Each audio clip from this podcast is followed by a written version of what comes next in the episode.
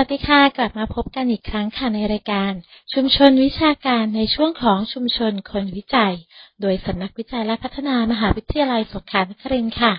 วันนี้ดิฉันสุธาวดีนาคโรยังคงอยู่เป็นเพื่อนคุณผู้ฟังทุกท่านอีกเช่นเคยค่ะ เมื่อต้นเดือนที่ผ่านมาค่ะในวันที่ 5 ตุลาคมค่ะ ดิฉันได้มีโอกาสไปร่วมงานงานหนึ่งค่ะ ซึ่งถือเป็นความภาคภูมิใจ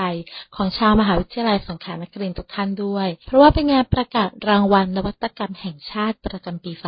2565 ค่ะ ซึ่งในงานนี้เนี่ยนักวิจัยของเราค่ะ รองศาสตราจารย์ ดรวรากรลิมบุตรและทีมวิจัยค่ะ จากคณะวิทยาศาสตร์ ก็ได้พาผลงานไปเข้าประกวดแล้วก็คว้ารางวัลชนะเลิศมาด้วย โดยผลงานที่อาจารย์พาไปค่ะนั่นก็คือเรื่องเทคโนโลยีการผลิตน้ำยาฆ่าเชื้อโรคค่ะ ซึ่งได้รับรางวัลชนะเลิศ ทางด้านสังคมแล้วก็สิ่งแวดล้อมค่ะ โดยรางวัลนี้ค่ะเป็นรางวัลที่มอบให้กับผลงานนวัตกรรมในรูปแบบผลิตภัณฑ์ใหม่ กระบวนการใหม่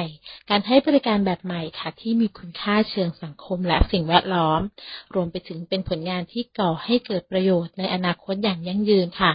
ซึ่งการที่เขามอบรางวัลกันในวันที่ 5 ตุลาคมเนี่ยก็มีความหมายค่ะ เพราะว่าวันนี้เนี่ยเป็นวันนวัตกรรมแห่งชาตินั่นเอง โดยผลงานของอาจารย์เนี่ยนะคะ ก็เป็นผลงานที่อาจารย์คิดค้นขึ้นมาเรื่องของการผลิตน้ำยาฆ่าเชื้อโรค ซึ่งเข้ากับยุคสมัยของตอนที่ไวรัสโคโรนากำลังระบาดด้วยค่ะ เพราะว่านวัตกรรมตัวนี้ค่ะจะตอบโจทย์การผลิตน้ำยาฆ่าเชื้อโรค ด้วยการออกแบบสูตร แล้วก็สร้างขั้วไฟฟ้าไทเทเนียม ที่มีการเคลือบวัสดุนาโนค่ะ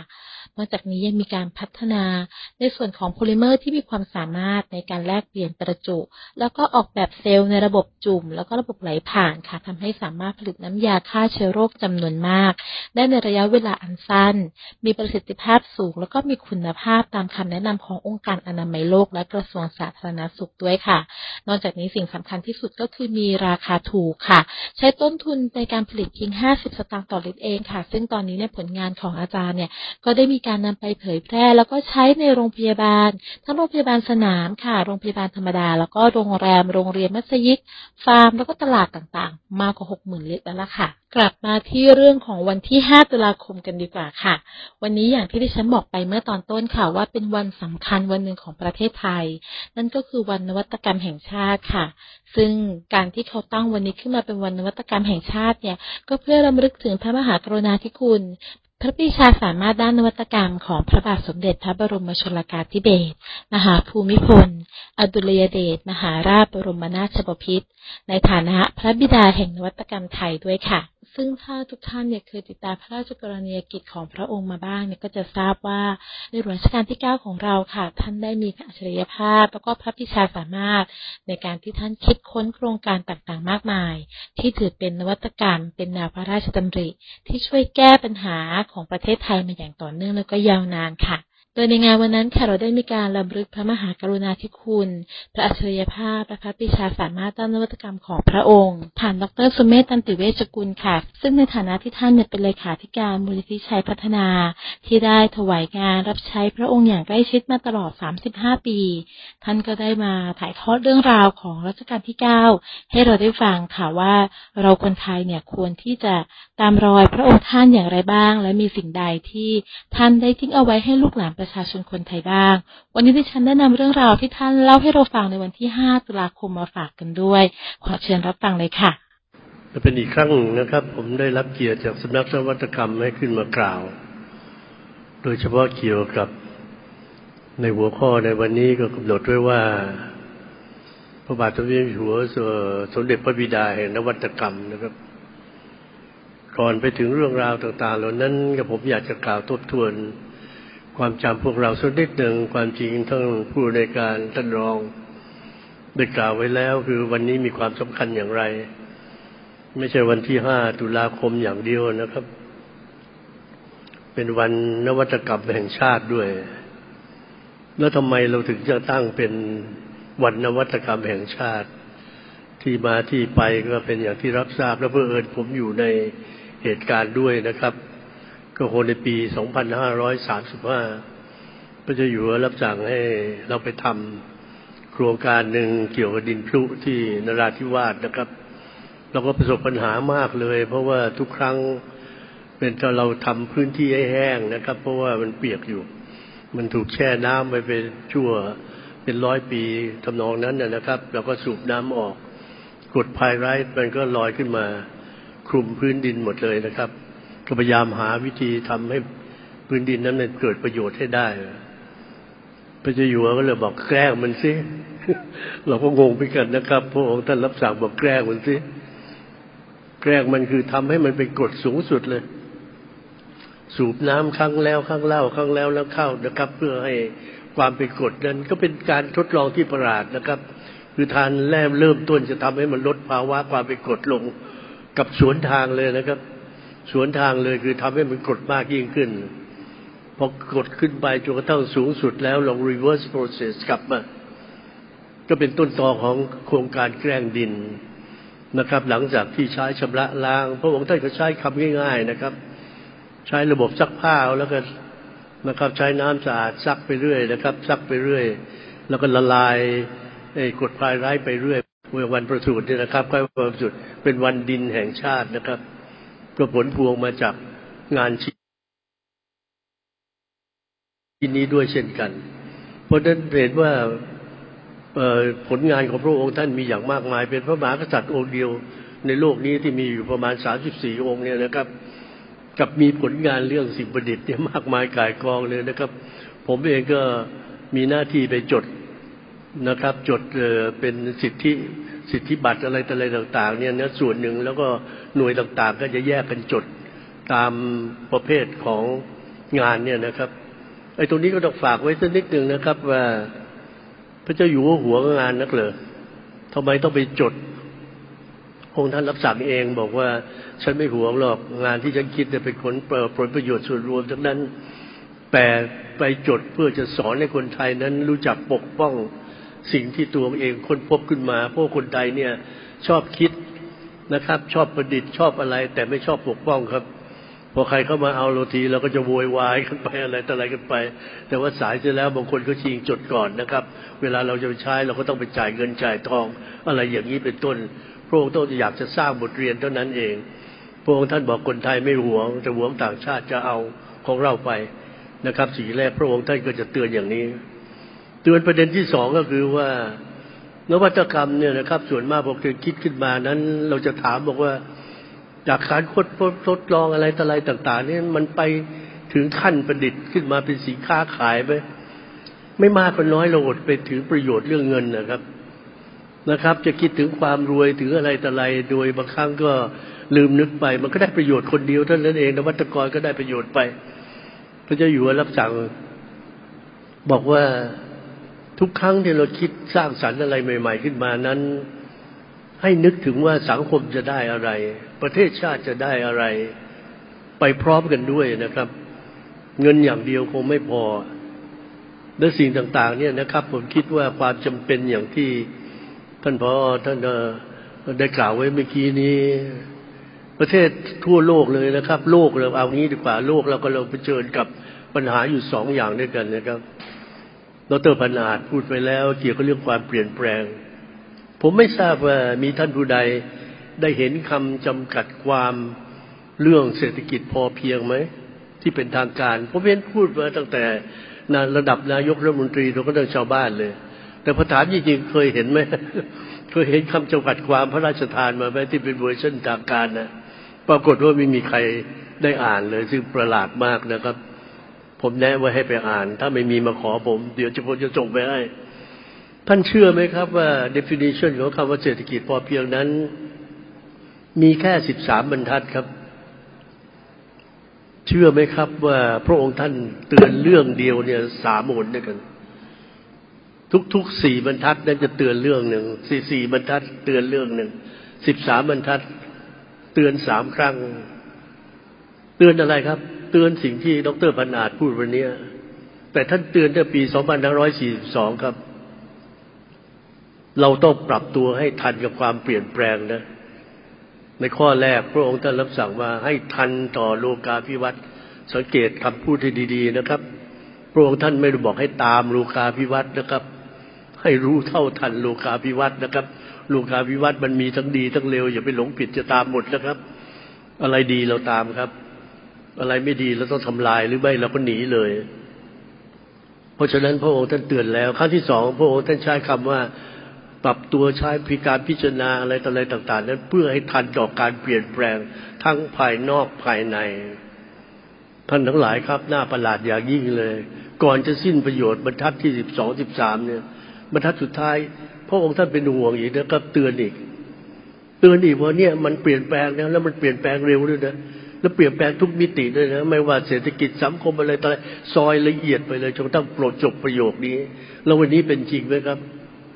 มันดีคืนดีอะไรก็ไม่รู้มันโผล่เข้ามาทำให้เราเป็นอัมพาต new normal ไปสองปีกว่ากว่าสามปี แล้วบินหายไปจากท้องฟ้าหมดเลย แล้ววันนี้ผลพวงจะมาถึงวันนี้เราต้องสวมหน้ากากใส่กันนะนะครับเดี๋ยวนี้เจอจำใครไม่ได้ ต้องแง้ไม่นิดถึงถึงรู้ว่าใครเป็นใคร อย่างนี้เป็นต้นเดียวเห็นไหมครับ เพราะฉะนั้นถ้าเราไม่ปรับตัวเมื่อกี้ดรพนาดได้เกิดไปแล้ว พระเจ้าอยู่เตือนแล้วครับเพียงแต่ว่าเราตีความไม่ออก เราตามไม่ทันคำสองนั่นเอง วันนี้นวัตกรรมมีเพื่ออะไรครับผมว่ามันไม่ใช่เพื่อสตุ้งสตางเพื่อไปอะไรนะครับ มันทำให้เราอยู่รอดยังไงในโลกขณะนี้เพราะฉะนั้นถ้าไม่มีนวัตกรรมที่มาดักก่อน ใครสามารถสร้างนวัตกรรมขึ้นมาก่อนนะครับ ก่อนเหตุการณ์ที่จะเกิดนั้นก็หมายความเรามีอาวุธก่อนสงครามเราชนะครับเราชนะครับ ถ้าเรามาเกิดพร้อมๆกับสถานการณ์ เราแค่เสมอตัวครับ ถ้าเราไม่สามารถสร้างนวัตกรรมทันเหตุการณ์ หรือรับสถานการณ์ได้ disruption ครับ มันก็มีสามขั้นตอนอย่างเงี้ยในความนึกคิดของผมเลยครับ นอกจากความเปลี่ยนแปลงที่ปรากฏขึ้นทีขึ้น แปลกขึ้น เร็วขึ้นและถี่ขึ้นท่านครับมีปัญหาที่สองครับ เกี่ยวกับเรื่องทรัพยากรครับจำนวนประชากรไม่ได้นิ่งเฉยนะครับเรื่องนี้เราความเตือนมาตั้งแต่ศตวรรษที่สิบเจ็ดถ้าใครสนใจเราเปิด Google ดูแต่นักปราชญ์คนชื่อมาทัสมาทัสนั้นเป็นคนพิเศษเขาเตือนไว้นะครับ ว่าการข้างหน้านั้น ปัญหาของโลกนี้จะเกิดขึ้นอะไรครับ จำนวนประชากรจะเพิ่มขึ้นเพิ่มขึ้น และทรัพยากรจะหายไปหายไป แล้วผลสุดท้ายความอดอยากจะเกิดขึ้น วันนี้เกิดขึ้นแล้วนะครับ การสงครามไม่ใช่ใช้อาวุธทำลายกันแล้วครับ จะทำให้อีกประเทศนึงอดตายยังไง เห็นไหมครับ ตัดปุ๋ยตัดแก๊สตัดอาหารอะไรต่ออะไรต่างๆ ลักษณะทุกอย่างมันเปลี่ยนไปหมดแม้กระทั่งยุทธศาสตร์เนี่ยนี่บ้านเราโชคดีแค่ไหนนะครับ เพราะนั้นทรัพยากรมันน้อยลงน้อยลงทำอย่างไรครับ ที่จะอยู่รอดโดยใช้ทรัพยากรที่น้อยที่สุด ใช้อย่างมีประสิทธิภาพที่สุดเมื่อเขามีนวัตกรรมเมื่อกี้นี้ผมเดินผ่านในร้านต่าง ๆ เนี่ยนะครับบูธต่าง ๆ ที่มาแสดงก็น่าทึ่งมากผลิตนมโดยไม่ต้องมีวัวนะครับ มีบูธหนึ่งเออดี ไม่ต้องมีวัว ไม่ต้องเลี้ยง ไม่ต้องเขาบอกวัวนี่ถ่ายออกมาอะไรแล้ว เออ ไม่ใช่ถ่ายอะ เออแหมใช้คำว่าไอเดียก่อนทานอาหารด้วยนะครับทำให้เกิดแก๊สมันเพิ่มขึ้นอะถ่ายแก๊สออกมาก็แล้วกันอย่างนี้เป็นต้นเนี่ยนะครับ มีการมีเอาไว้นุ่นมาทำเป็นเนื้อเป็นอะไรต่ออะไร วันหนึ่งเราจะจบอย่างนั้น มีเลี้ยงสาหร่ายนะครับ เอามาทำอาหาร ท่านครับชีวิตเราต้องจบอย่างนั้นนะครับ แล้วเราจะหาขึ้นมาทันไหมเท่านั้นนะประเด็นวันนี้นวัตกรรมจะทันต่อความอยู่รอดของเราหรือไม่พระเจ้าอยู่ทำตัวอย่างให้ดูแล้ว จะเป็นเครื่องจักรเครื่องคนใจพัฒนาแม้กระทั่งแนวความคิดก็ทรงจดไว้พระองค์ท่านจะจดได้หมดเรื่องทฤษฎีใหม่ที่จะให้เกษตรกรไปบริหารตัวเองยังไง เศรษฐกิจพอเพียงท่านก็จดจดไว้หมดแล้วครับ พระองค์ท่านจากไปแล้วอีกแปดวันข้างหน้าก็จะครบรอบที่จากไปหกปีนะครับ ทุกคนเศร้าโศกหมด แต่ ผมบอกไม่มีศาสดาใดคนใดยังคะยังมีชีวิตอยู่ ศาสดาทุกองค์ในโลกนี้จากเราไปหมดแล้ว แต่เหนือสิ่งใดสิ่งที่ทิ้งไว้คือคำสอนครับ ไม่เป็นไรครับ พระองค์ท่านมองข้างบนว่าสอนไว้ทั้งหมดแล้ว จะทำตามกันไหม และทำทันไหม เพื่อความอยู่รอดของเราเองนะครับ เราชอบพูดเรื่องการพัฒนาที่ยั่งยืน แต่เราทำอะไรไม่ค่อยยั่งยืน มีแต่วาจาเท่านั้นเองเนี่ยนะครับ ความพัฒนาที่ยั่งยืน นั้นพระองค์เคยพระราชทานคำอธิบายง่ายๆผมคือทำอย่างไรในช่วงชีวิตของเรานั้น ให้อยู่มีความสุขตามอัตภาพ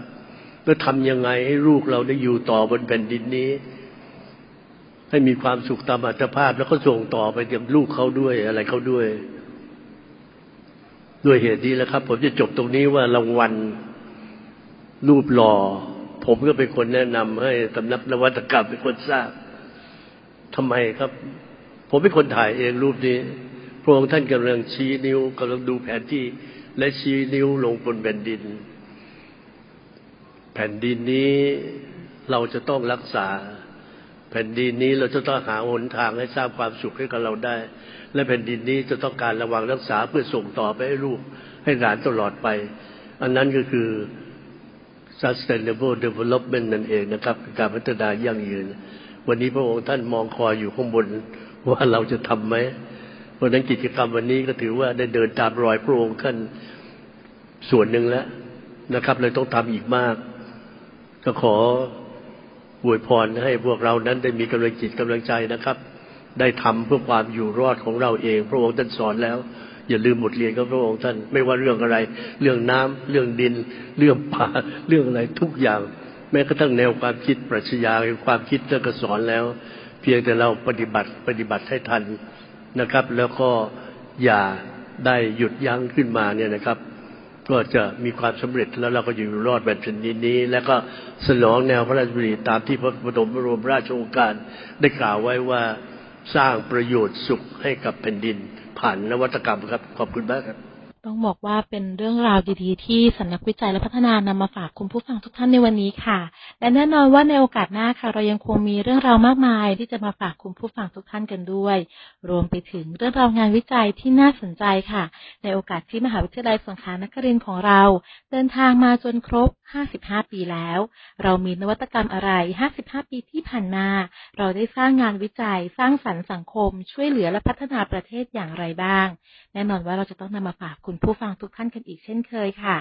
ในช่วงนี้ค่ะท่านใดที่สนใจจะติดต่อสำนักวิจัยและพัฒนา ไม่ว่าท่านมีเรื่องราวสงสัยหรือว่ามีโจทย์วิจัยมีสิ่งที่อยากจะให้เราช่วยเหลือสามารถติดต่อเราได้ในทุกๆช่องทางค่ะ ไม่ว่าจะเป็นที่เว็บไซต์ค่ะ rdo.psu.ac.th ค่ะ หรือที่แฟนเพจ Research and Development Office ค่ะ ท่านใดที่สะดวกติดต่อเราทางไลน์ก็สามารถค้นหาได้ที่ rdo.psu ค่ะ add friend เราค่ะ แล้วก็ทักแชทแนะนำตัวบอกเล่าเรื่องราวที่ท่านต้องการสอบถามมา และเราจะติดต่อกลับไปหาท่านแน่นอนค่ะ รวมไปถึงอีกหนึ่งช่องทางสามัญเลยนั่นก็คือหมายเลขโทรศัพท์ค่ะ ท่านสามารถติดต่อเราได้ในเวลาราชการค่ะ ที่หมายเลขโทรศัพท์ 074-286940ค่ะสำหรับวันนี้ค่ะหมดเวลาของดิฉันและชุมชนคนวิจัยแล้ว แล้วพบกันใหม่ในโอกาสหน้าสำหรับวันนี้สำนักวิจัย สวัสดีค่ะ